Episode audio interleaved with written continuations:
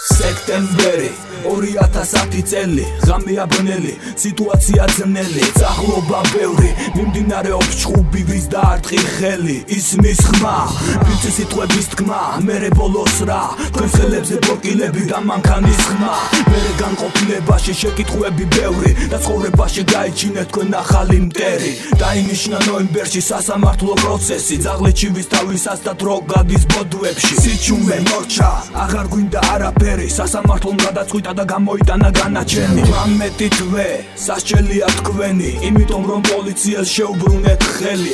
18 თვე სასჯელია თქვენი იმიტომ რომ პოლიციას შეუბრუნეთ ხელი. მე ჩვენი ძმური სიყვარული მათბობს და თქვენი ვაჟკაცობა ყველას ახსოვს. თქვენ ჩემი ძმების ისტორია თქვენთვის. მაგალითი იყოს ეს ყველაფერი შენთვის. მე ჩვენი ძმური სიყვარული მათბობს და თქვენი ვაჟკაცობა ყველას ახსოვს. თქვენ ჩემი ძმების ისტორია თქვენთვის. მაგალითი იყოს ეს ყველაფერი შენთვის.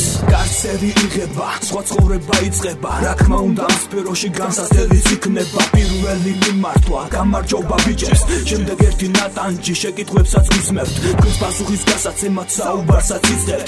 ეს ხალხი ცხოვრადღები თქვენს ნათქვამს ისმეს დიალოგი დაიწყო თქვენი ხალხმა გაიგო. ამ ნათქვამის შემდეგ მათი ლანცვა დაიწყო. მოითმინეთ ბიჭებო ნუ გაუწევთ ჯიფსო დიდ კაცთან სამართალი არასოდეს რიცო. დაჩა ერთი გზა მას ქვია მოთმინება. თქვენი საქმე მხოლოდ ამ გზით სამუდამოდ მორჩება მონატრება.